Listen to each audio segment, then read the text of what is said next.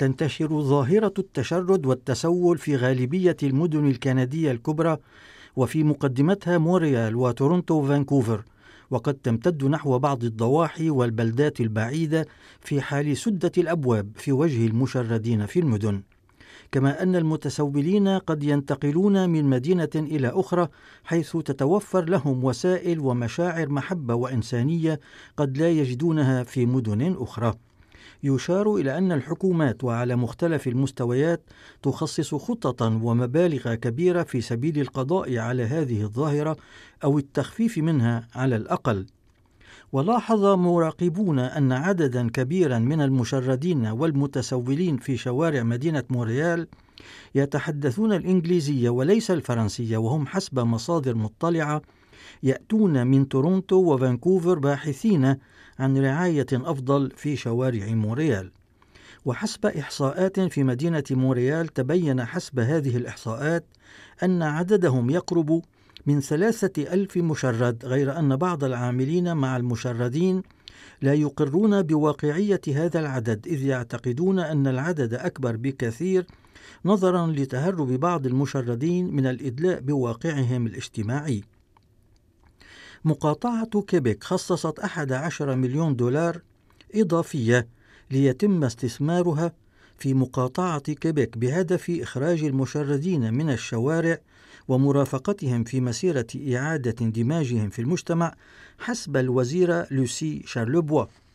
يضاف إلى هذا المبلغ إلى 13 مليون دولار مستثمرة حاليا في إطار خطة تحرك وزارية تمتد إلى أعوام 2015 إلى 2020 وتقول الوزيرة لوسي شارلوبوا في مؤتمر صحفي Le logement, c'est une chose, mais il faut qu'on retienne que ça prend de l'accompagnement.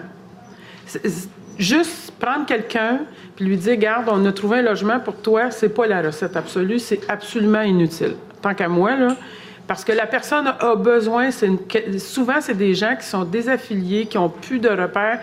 Il faut les accompagner là-dedans. السكن شيء هام لكن هذا لا يكفي إذ يجب أن يترافق بمعين وبمساعد أن نأخذ شخصا باليد ونقول له لقد وجدنا لك مسكنا فإن هذا لا يكفي وهو غير نافع مطلقا. وتضيف الوزيرة لوسي شارلوبوا وصفة حالة هؤلاء وصعوبة عودتهم للاندماج بسرعة في المجتمع. هم غالبا أشخاص قطعوا خيط الاتصال بالمجتمع ولم يعد لهم نقاط اتصال لذا يجب مرافقتهم بعد الحصول على مسكن هذا ويقسم المبلغ إلى قسمين.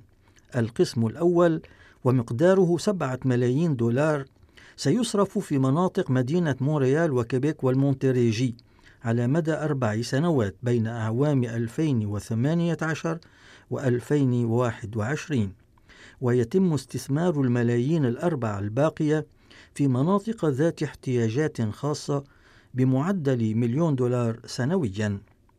هذا وبالإضافة لمساعدة الأشخاص على الحصول على مسكن فستستخدم للحصول على من يرافقهم من متدخلين في قطاع الصحة والخدمات الاجتماعية للحقول دون وجودهم بمفردهم وبغير معين ما قد يعيدهم للشارع. يشار إلى أن مدينة مونريال على غرار بعض المدن الكندية الأخرى تفكر في تخصيص خدمات إيواء تسمح للمشردين باستهلاك الكحول بطريقة مؤطرة ومدارة من قبل متدخلين متخصصين واجتماعيين على غرار أوتاوا وفانكوفر وتورونتو.